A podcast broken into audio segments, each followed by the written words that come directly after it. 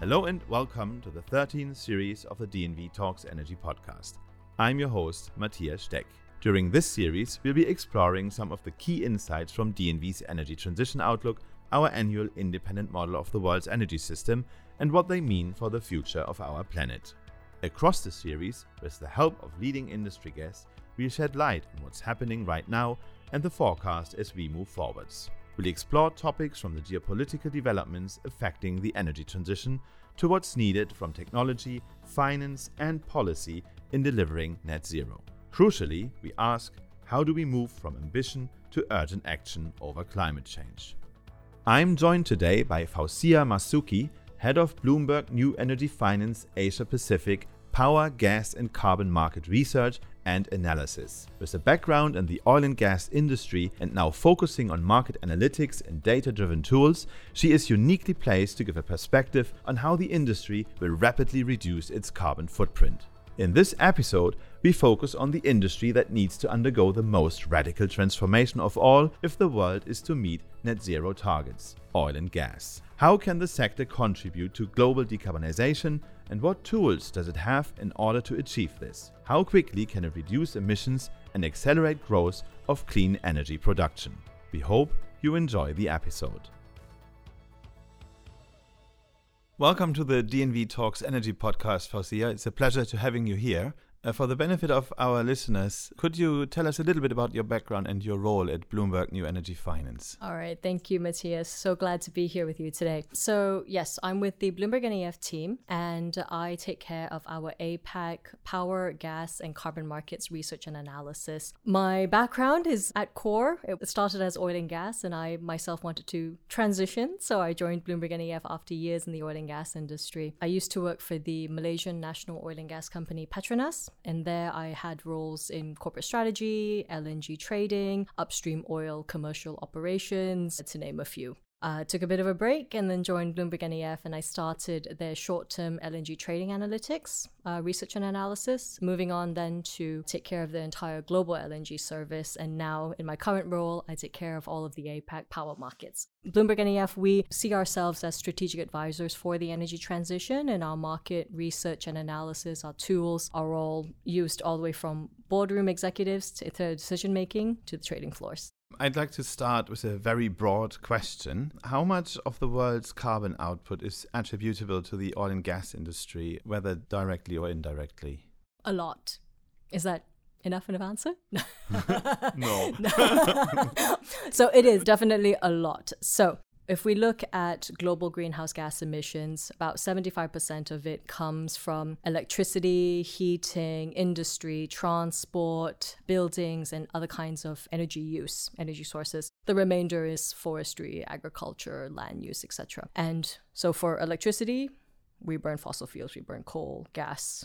For electricity, we use gas to heat our homes, to cook, and we use petrol to drive our cars. So yes, over seventy-five percent global greenhouse gas emissions are attributable in some form or other to the oil and gas sector or oil and gas consumption. So an important part of the energy transition is the decarbonization of the oil and gas sector. Could you describe a little bit what that means? Yes. So decarbonization, ultimately what it means is to get rid of the carbon. However, it perhaps is a little bit awkward for the oil and gas sector, since oil and gas is ultimately molecules of hydrocarbons. So when you say decarbonize oil and gas, sometimes it's a little bit sort of odd to think about it. When the energy sector looks at decarbonization, they usually mean it to be some transition away from the consumption of oil and gas or fossil fuels. However, when it's said from the perspective of the oil and gas sector, we take it to mean decarbonization is about reducing the carbon footprint of oil and gas operations. Most of the focus today, uh, when we talk about decarbonizing the oil and gas sector, it's about emissions reduction. So could you give a few examples of how exactly the oil and gas industry can decarbonize?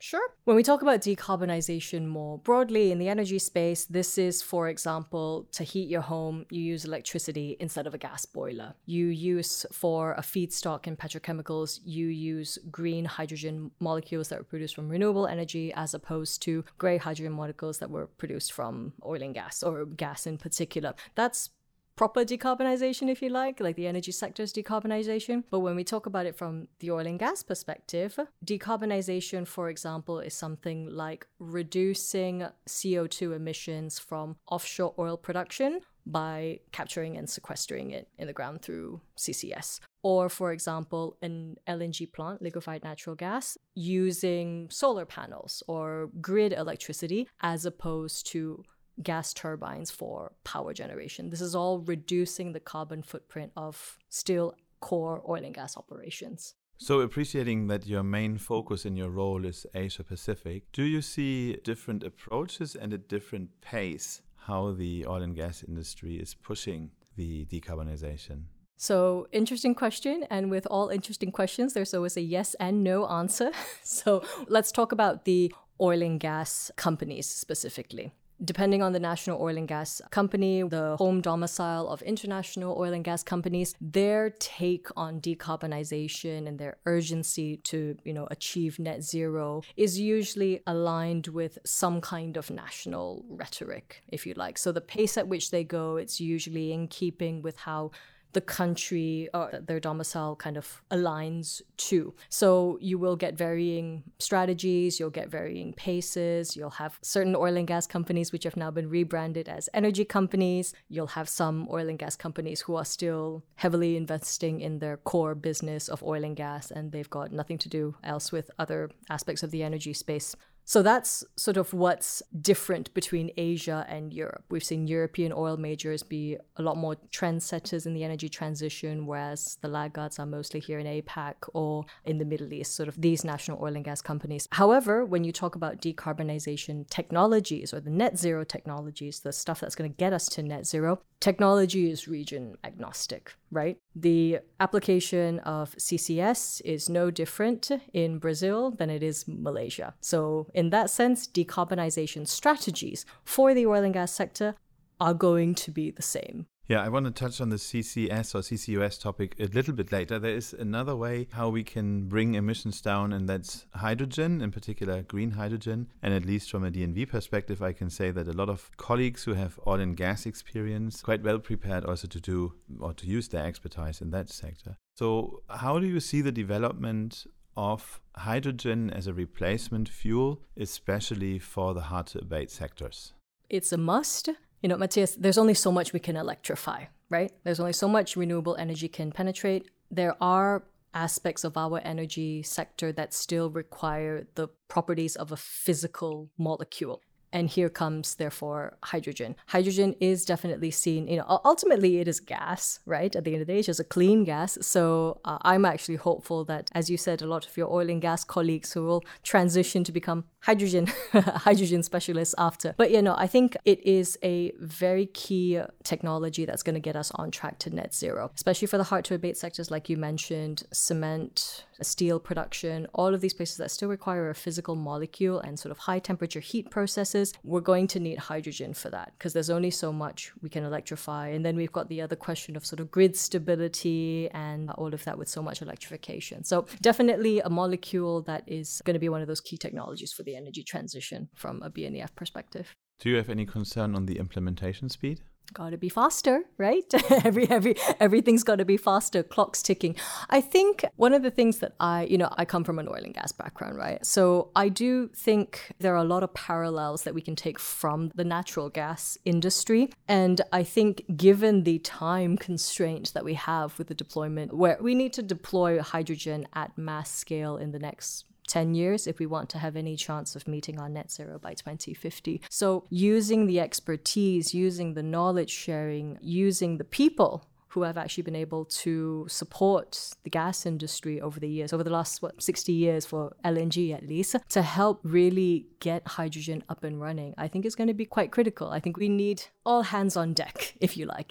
So a technology to close the gap in the time where hydrogen hasn't picked up as much as we need it is carbon capture and storage or carbon capture utilization and storage. And Bloomberg New Energy Finance has recently released a market outlook on C C U S. Can you tell us more about the role of upstream C C U S in the decarbonization of the oil and gas sector? Sure. Absolutely. Thank you for giving me an opportunity to plug in our recent uh, C C U S market outlook. So yes, this is an annual outlook that Bloomberg N E F does for its clients. And we're going to see, once again, we're going to see record investments in C C U S technologies. We've already captured from January to September about three point five billion dollars sort of like said of investment to be deployed for some kind of C C U S solution. For the oil and gas sector, C C U S is becoming one of those, um, it, it's a key tool for net zero. There's wide acceptance by the energy community, the scientific community, that you are going to need carbon removal, carbon storage to a certain extent to really actually meet net zero. Again, because there's only so much you can electrify and uh, sort of the other net zero technologies can be at play. It's an avenue to have twenty-four seven clean power. It helps with the hard to abate sectors where we still may not be able to face out fossil fuels entirely. So it's very critical. I think C C S today is quite well known in the oil and gas sector. About seventy percent of current C C S capacity or C C U S capacity is actually used for enhanced oil recovery. So big portion. So the oil and gas sector is actually quite well used to the technology. So now it's about applying that technology not for enhanced oil recovery, but for actual abatement. And that's changing now. So the destination, if you like, of the C O two is now changing. And that's for a couple of reasons. The first is that with regards to tax credits, subsidies, and incentives for carbon capture projects, you'll find examples like in the U S and in Canada recently, where storing the carbon, the C O two actually is more incentivized than actually utilizing it again in such things like E O R. Same with like Canadian tax credits, I believe. Now they're actually striking off E O R as a potential to actually receive such tax credits for C C S projects. Projects. That's one reason why we're seeing the carbon sort of changing its destination now at the end of the day. The second aspect is that the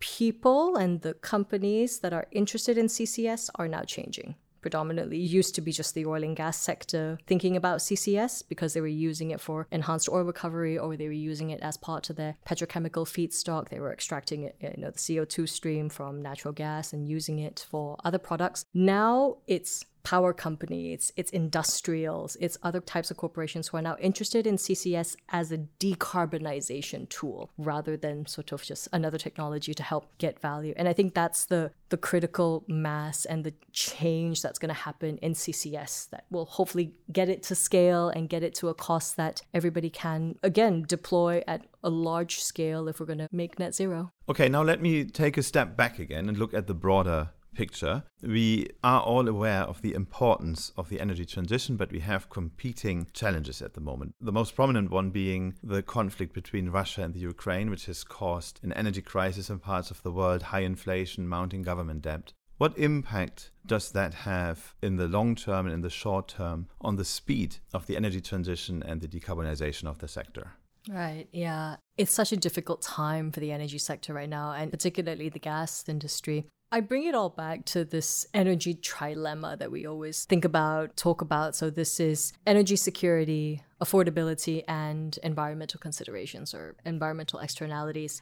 At any given point in time, the weight placed on each of these three things varies with politician, prices, and the current situation in the market and state of economies. Pre-pandemic, pre-Ukraine-Russia war, we were, you know, we were going strong on the climate change angle and sort of the environmental considerations of fossil fuel consumption. Now, with the energy crisis, we're tilting slightly towards energy security and, you know, rightly so, countries and governments are prioritizing keeping the lights on and keeping homes warm, you know, through the winter. We're tilting a little bit back to that, but I don't believe it's derailing the energy transition, as some might potentially say. Our founder, Michael Liebreich, wrote a really fascinating piece about the great clean energy acceleration that is to come after the great price hike of twenty twenty-two. It's about how import dependency of fossil fuels is now being seen as something that can be weaponized, can be incredibly political. Gas can be very volatile. Prices can really hurt your average person with high electricity bills. This is going to cause a bit more of an expedited change to the energy transition. And, you know, that's what we're all hoping for for net zero trajectory. However, having said that, it can go the other way as well. It could be that the current natural gas crisis or energy crisis sees us lock in more natural gas into the system. There are liquefied natural gas projects that I thought were completely shelved and were never going to see the light of day now getting revived because of high prices and Europe's thirst for L N G through its desire to diversify away from Russian pipe gas. But how long will that last for? I think the oil and gas industry, and particularly the gas industry, is at a pivotal moment in the next three to five years where its fate is really going to be decided on by how we move forward with this energy transition. So according to D N V's energy transition outlook, we find that the demand for oil will decline after twenty twenty-five. What would you think are the main drivers for that?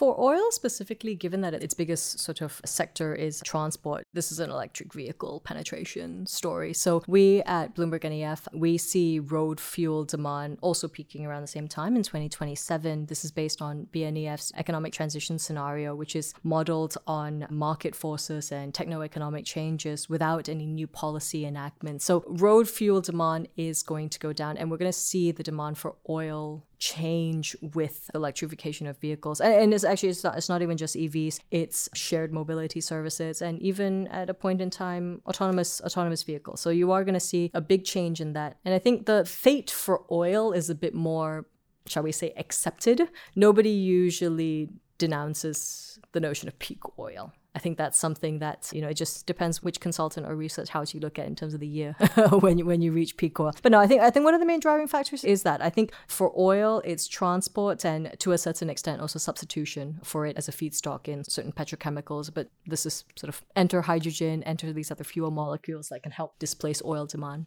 So how about if we look at the players in the oil and gas industry? There's a very prominent example from Denmark, Ørsted, ex-Dong, Danish oil and natural gas company, who have shifted like completely from being an oil and gas player to being a very successful offshore wind mainly player. How do you see this develop with the other large players in the oil and gas industry? Right. So I think the problem with large players is that they are large and they are conglomerates in the sense that they do many, many, many things. So it's hard for them to completely put all their eggs in one basket. That's just kind of not how they operate. So many oil and gas companies have started to slowly make that transition. We've seen the European oil majors, as I mentioned, particularly be the trendsetters here, sort of investing more in renewables and clean energy technologies, quite a number of them changing their logos and changing their names to have energy and not oil and gas anymore. But Matthias, when I get a question like this, one thing that I always like to talk about, because it's perhaps a, a, a bit of a, a double-edged sword with regards to oil and gas companies trying to transition or trying to decarbonize. So a strategy that oil and gas companies adopt is to shed off their oil and gas portfolios, and that's called decarbonization, because they've gotten rid of their oil and gas assets there, their high emitting, high emissions, carbon intensive assets. But when these reputable international oil and gas companies shed these assets, these assets are still producing. And they likely find their way into the hands of either local developers or perhaps some national oil and gas companies. You know, these aren't these assets aren't retired. They're still producing, but they're now just in the hands of another company that perhaps doesn't have the same shareholder pressure to decarbonize, to monitor emissions, to, you know, just be aligned with net zero and, and, and Paris. So when this happens, it is problematic for the industry, because if you're still going to have consumption of oil and gas, now the assets are in hands of, you know, companies that are not necessarily aligned to what we want to do. Not necessarily a good thing. And, you know, we, we've seen examples of this in West Africa, for example, where I O Cs have relinquished some of their assets. It was a very deliberate strategic call, but it's gone into the hands of local producers. And now with Russia-Ukraine situation, a lot of these um, I O Cs are self-sanctioning and deliberately saying we're going to exit our Russian operations. What's going to happen to these Russian oil and gas producing assets? They're probably going to go back to the N O Cs and... Uh, You know, that's where we have to kind of acknowledge that when this happens, it's a lot harder to monitor and control emissions from said producing assets. So your question was was about sort of like oil and gas companies getting more into the renewables. So most of them, in some sense, in some way, the big ones all dabble in renewables in, in, in some form or rather, even if it is a token project. But I think the thing that we need to monitor most is that what's actually still happening to some of these oil and gas assets. Even if these energy companies transition, what's happening to oil and gas? It's still there. It's still in the system. And how do we manage that? To make the transition happen, we talked about electrification, renewables, hydrogen, C C U S. We need infrastructure. Among others, we need power grids. We need gas grids. What's your view on the role these grid operators play, and can they follow the pace? They need to, right? I think with all this electrification, I think it's it's all great that we're sort of doing a lot more deployment of renewable energy. But one of the key questions that we are asking ourselves at B N E F is really, how do we ensure twenty-four seven clean power supply? And one of the things that I probably share is that B N E F's Pioneer program last year actually found sort of companies that had various different ideas and new technologies that can actually support things like this. I think this is one of the, shall we say, undercurrents of the energy transition. We're talking about solar, wind, solar, wind, battery, solar, wind, batteries, battery. We forget about being able to, for the system to take it, and grid operators. Once again, it's not going to work without the grid operators making all of this successful. I'd like to plug in one more thing, actually. It's something that I feel quite strongly about. It's, you know, Matthias, we know all the technologies, right? We know all the technologies that are supposed to get us to net zero. Hydrogen, carbon capture and storage, battery, solar, wind, et cetera, et cetera. But we haven't talked about the people and the behavioral change that is required to make this transition work. We know exactly what to do. But it's about people wanting to make sure that they actually don't watch the Netflix all the time, turn off their T Vs. I'm based here in Singapore. My air conditioning is on all the time. It really shouldn't be. You know, it's things like that. It's the behavioral change, it's education that I feel the thing that we're kind of lacking as part of the energy transition. There's also the element of consensus. I know it's very hard, but consensus about what that pathway is supposed to be like, what we need to do. And that's lacking, but it's also down to the individual. And I think, you know, we as individuals always want our governments or our co- big corporations to take care of us. But I think this energy transition, we're also the enablers, right? And I think the oil and gas industry has some fantastic people that are also going to be very key enabling this transition. We talked about sort of the gas people helping the uh, the hydrogen transition. So I think, yes, definitely. It's, it's, it's, it's one thing that I feel strongly about that we need to not forget about as part of this transition. So, Fauzia, for my last question, I would be interested in your personal view, in your optimism towards the energy transition. When we look at the oil and gas industry, at the energy industry, how confident are you that we make the race toward net zero in time? Can you invite me to come on this podcast in five years' time and I'll give you my answer then? um, so...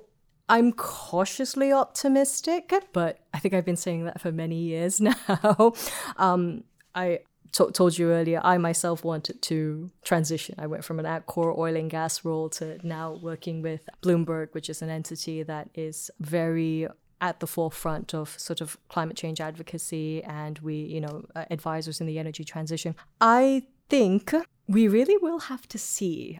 I don't know just yet. And I think the reason is because I, I mentioned that we kind of know what's the fate for oil, and we kind of know what the fate for coal is. Nobody likes coal anymore. It's going to get phased out. I think the biggest question mark is gas. That's the one that I don't quite know how it's going to pan out. I've been in gas for a very long time, and I, I think all eyes are going to be on Europe in the next coming years, two, th- in the next two, three years or so, because if Europe decides to keep gas in its system, if it prolongs the use of gas in its system after this Ukraine crisis and the tensions with Russia, if it still maintains gas in its system, other countries will follow suit and they will come back and continue to use gas in the system. And that doesn't necessarily derail the energy transition, but you're still keeping hydrocarbons in the system, right? If Europe aggressively cuts out natural gas from its system, others will follow suit too, and they will see that it is possible and they will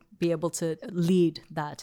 One of the things that I think the gas industry needs to wait and see and ask itself is, with this energy crisis, with COVID and everything that's happened in the gas market, with high prices and everything, and, and the tensions coming about from Europe's dependence on Russian gas, is we're going to have to see whether gas demand growth, this new dawn of gas that everybody was expecting, this g- big growth in gas, is it on hold right now because of high prices? Is it that the gas demand growth has been just lost? This is the lost years of gas?